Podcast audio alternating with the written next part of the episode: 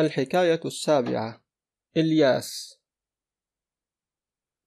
هناك تحت ظل حكومة أوفا عاش رجل يدعى إلياس. مات والده بعد أن أتم تأهيله بحول كامل. غير تارك وراءه إلا ثروة واسعة لا تزيد على سبعة أفراس وبقرتين وما يقرب من العشرين رأسا من الغنم. إلا أنه فوق ذلك خلف لفلذة كبده الحزم والجد. فكانا نعم الثراء وحبذا الإرث العظيم. أجل فقد كان إلياس حازما مجدا. لا يدع فرصة تمر بدون اقتناص ولا يني في المثابرة على إصلاح شؤونه. فكان يقوم مبكرا والناس نيام ويدلف إلى فراشه بعد أن يهجع كل إنسان. وجده وحزمه كانا كفيلين بتوسيع نطاق ممتلكاته وازدياد ثروته التي بلغت في نهاية الخمسة والثلاثين عاما مائتين من الخيل ومائة وخمسين رأسا من الماشية وألفا ومائتين من النعاج فضلا عمن كانوا يمرحون في مزرعته من الرجال المأجورين والنساء المأجورات. أولئك لرعاية ماشيته وقطعانه وهؤلاء لحلب بقره وأفراسه وعمل الكومس واستخراج الجبن والزبد. والكومس هو شراب روسي مخمر يحضر من لبن الأفراس. ومن ذلك الوقت بسم له الدهر فأصبح إلياس رب ثروة وافرة وصاحب أملاك واسعة. حسده عليها جيرانه ومواطنوه فقالوا عنه إلياس رجل مبخة حالفه الجد فرافقته السعادة وأقبلت عليه الدنيا فأصبحت طوع بنانه. ثم ذاع صيته وعلت شهرته وتهافت على زيارته كثيرون من سراة القوم وتسابق إلى معرفته العدد العظيم ممن ودوا التقرب منه فكان يكرم مثواهم ويذبح لهم الذبائح ويقدم لهم كل شهي من الطعام ولذيذ من الشراب. لم يرزق إلياس إلا ولدين وابنه كانوا عضده الأقوى أيام بؤسه. يفلحون له الأرض ويرعون الماشية ويباشرون كل أعمالهم بأنفسهم. أما وقد ارتاش إلياس فقد تصارعت بين نفسيهما عناصر المفاسد ثم لقي أكبرهما مصرعه في عراك وأدمن الآخر على تعاطي المسكرات وانقاد لامرأته في عدم إطاعة أبيه والإذعان لأوامره. فانفصل عنه بعد أن لم يطق معه صبرا وقد منحه إلياس منزلا يأويه وجاد عليه ببعض الماشية كي تعاونه على الحياة. فكانت هذه التجزئة سببا في تصغير ثروته وفاتحة لمصائب جمة. فعلى إثرها انتشر وباء فتاك حصد كثيرا من أغنامه وتلا ذلك سوء محصول القمح. ثم أغارت عليه قبائل الكرغيز فسلبته الصافنات من جياده. فأتى هذا ضغطا على آباله وهكذا نخرت عوامل الضعف في ذلك الثراء فانهار عليه بنيانه. وأخذت عوامل التلاشي تعبث ببقايا تلك الثروة الدارسة بينما كان إلياس يوسع الخطى نحو القبر ويئن تحت عبء الشيخوخة الثقيل. إذ أربى على السبعين وقد انقطعت عنه أخبار ابنه القاصي. أما الابنة فعدا عليها المنون واختطفها من بين أبويها. وبذلك فقد الشيخ وزوجه آخر نصير لهما في الحياة. نزلت بهما كلها تيك المصائب وأحاطتهما الشدة إحاطة السوار بالمعصم. فألجأتهما إلى بيع كل ما عندهما من بقايا آثاث المجد القديم حتى أصبحا لا يملكان إلا ما يستر عورتهما من ثياب أبلاها الدهر والحدثان. وما هي إلا عشية وضحاها حتى كنت ترى الشيخ وزوجه في حالة يستمطران معها أكف المحسنين ويسألان العطف بعجوزين تقوس ظهراهما تحت عبء الفاقة والكبر. وهكذا أنزلهما الزمان في الحضيض بعد السنام وصدمهما بكلكله فاسترد ما أعارهما من مجد مؤثل وعز قديم. بجوار منزل إلياس كان يقطن محمد شاه. رجل طيب القلب كريم الأخلاق. إلا أنه ليس من ذوي الثراء الواسع. ما كان هذا الرجل يرى ما وصل إليه جاره حتى تذكر مجده الضائع وكرمه الماضي وعاودته ذكرى تلك السعادة التي تقلب بين أعطافها زمنا طويلا. فعطف عليهما وقال لهما هيا تعالا عيشا معي أيها الرفيقان. واشتغلا بقدر ما تسمح به قوتكما وأنا الكفيل بأمر طعامكما ولباسكما وقضاء كل مهامكما. فلم يسعهما إلا أن يشكراه على حسن صنيعه وأصبحا من ذلك الوقت مشمولين برعايته بعد أن انتظما في سلك خدمته. لقد بدا لهما المركز حرجا والعمل شاقا في أول الأمر إلا أنهما ألفاه بتأثير العادة واستمرا يباشران كل ما يقويان عليه من العمل بهمة ونشاط. وكان محمد شاه يرى أن من منفعته الاحتفاظ بمثل هذين العاملين لأنهما تمرنا على كثير من الأعمال فضلا عما كان يبدو عليهما من اليقظة والنشاط. إلا أنه من جهة أخرى كان كلما تمثلت أمام عينيه شدة السقطة التي لاقاها هذان المنكودان سقطة المجد من أعلى قمته إلى أعماق هاوية المذلة السحيقة هز رأسه أسفا وحزنا. واتفق مرة أن وفد على محمد شاه بعض أقاربه القاطنين لزيارته وبرفقتهم أحد المتصوفين ملا.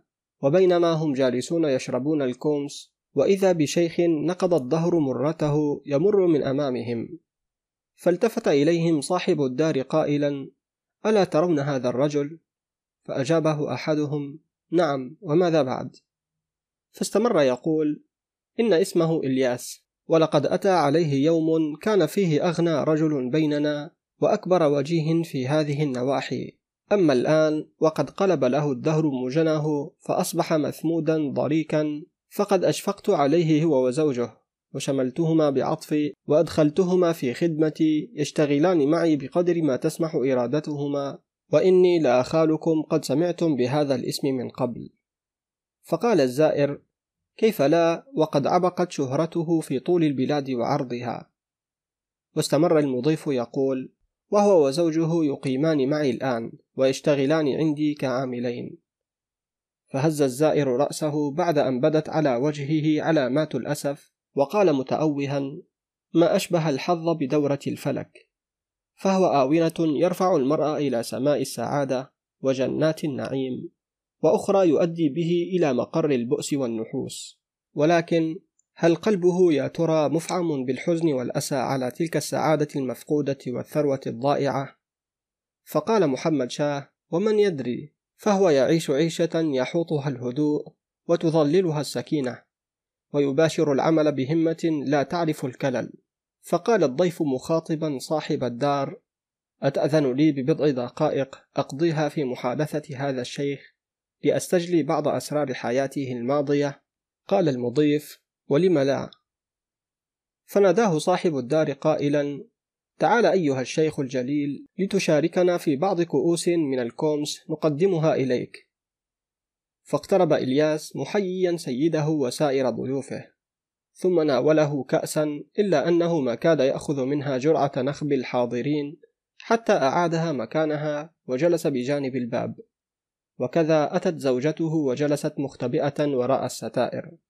بعد إذن ابتدأ الضيف في محادثته قائلا إننا على ما أظن مسيئون إليك بوجودك بيننا فإن ذلك ربما يذكرك بسعادتك الماضية ويعيد إليك أشجانك الحاضرة. فتبسم إلياس وقال إن أردتم أن أحدثكم عن السعادة والشقاء فلا أظنكم مصدقي والأحرى بكم أن تسألوا زوجتي فهي امرأة وكل ما في قلبها يظهر جليا على لسانها. فكلامها الصدق وحديثها هو كل ما يختلج في أعماق فؤادها. فأدار الزائر وجهه نحو الستائر وسأل زوجة الشيخ كيف تقيسين بين سعادتك الغابرة وشقائك الحاضر؟ فأجابته قائلة أصغ إلي فسأفضي إليك بالحقيقة. قضيت أنا وزوجي نحوا من خمسين عاما باحثين عن شيء مفقود منقبين عنه في كل مكان فلم نجده إلا الآن. نعم في هاتين السنتين الأخيرتين فقط. منذ فقدنا كل شيء وصرنا عاملين عثرنا على ضالتنا المنشودة عثرنا على السعادة الحقيقية التي لا مطمع لنا بعدها. ما تفوهت المرأة بهذا الحديث حتى التفت كل من الجالسين إلى الآخر التفاتة دلت على ما داخلهم من الاندهاش إلا أنها استمرت في حديثها بكل تؤدة وهدوء. مكثنا نصف قرن كاملا ونحن نفتش عن السعادة بين رياش الغنى وفي قصور الثراء. فلم نعثر عليها إلا الآن. حيث ولت هاتيك الأيام كالأشباح وانصرمت تلك الأوقات المشعشعة بأنوار الثروة. فسألها الضيف كيف ذلك؟ وماذا تعنين بالسعادة؟ فأجابته ما أشرقت علينا شمس الغنى حتى ظهرت من ورائها المتاعب الجمة وتوالت علينا الهموم العديدة. كنا نجلس لنفكر في الاهتمام بأمر أنفسنا قليلا ونود لو تفرغنا لتأدية الصلاة. ولكن هيهات. كنا نحاول النوم ولكن من أين لنا ذلك؟ وجيوش الأفكار تتقفانا فتطرد عن أعيننا الكرى وأشباح المخاوف والوساوس تتأثرنا فتبعث بنا في ظلمة الليل وسكونه إلى حيث نخاف أن يفترس الذئب فلوا أو عجلا أو يسرق اللصوص بعض خيولنا ونعاجنا. وهكذا كلما خامر فؤادنا الريب ولعبت بنا الهواجس دفعنا الحذر إلى الاستيقاظ عدة مرات. كان يقصدنا الضيوف على اختلاف مشاربهم وتباين طبقاتهم. فكنا نضطر إلى تضييفهم بما نقدمه لهم من أنواع الطعام ومختلف الشراب وما نتحفهم به من الهدايا الفاخرة. حتى نحبس ألسنتهم فلا نكون هدفا لسهام لعانهم ونسد أفواههم فلا ينزلون علينا وابلا من قذائف اللوم والتقريع. وفضلا عن ذلك لم يكن هناك توفيق بيني وبين زوجي فكنا على تباين تام. وكان هذا مبعثا لإضطرام نار الشحناء التي كانت تتأجج ساعات وأياما. هذه كانت حياتنا سلسلة شقاء متواصل فمن أين إذن تطرق السعادة بابنا؟ وكيف نتمتع بالرخاء والهناء وهذه حالنا.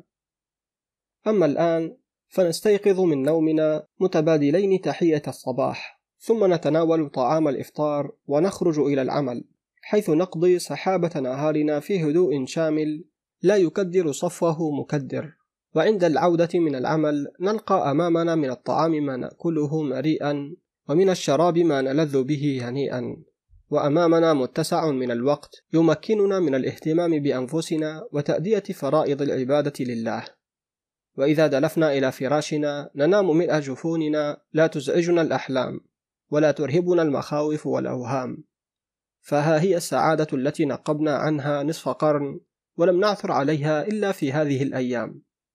ما أتمت المرأة حديثها حتى سخر منها الحاضرون إلا أن إلياس استفزه الغضب فقال لهم لا تسترسلوا في ضحككم أيها الرفاق فليس في الأمر ما يستوجب المجون والمزاح. وما هي إلا حقائق الحياة نسردها لكم. لقد تملكنا الجهل بادئ بدء فانسجمت عبراتنا حزنا على ذلك العز الضائع. ولكنها الحقيقة أراد الله أن يرينا إياها ناصعة فنحن الآن نقصها عليكم. لا لمنفعة نترقبها أو فائدة ننشدها. إنما هي لفائدتكم وذكرى لمن يذكر. فقال الملا إن هذه لموعظة بالغة وقول إلياس الصدق إذ هو موافق لما ورد في الأحاديث المأثورة. فأمسكوا عن الضحك وأطرقوا كلهم يفكرون فيما دار بينهم من الحديث.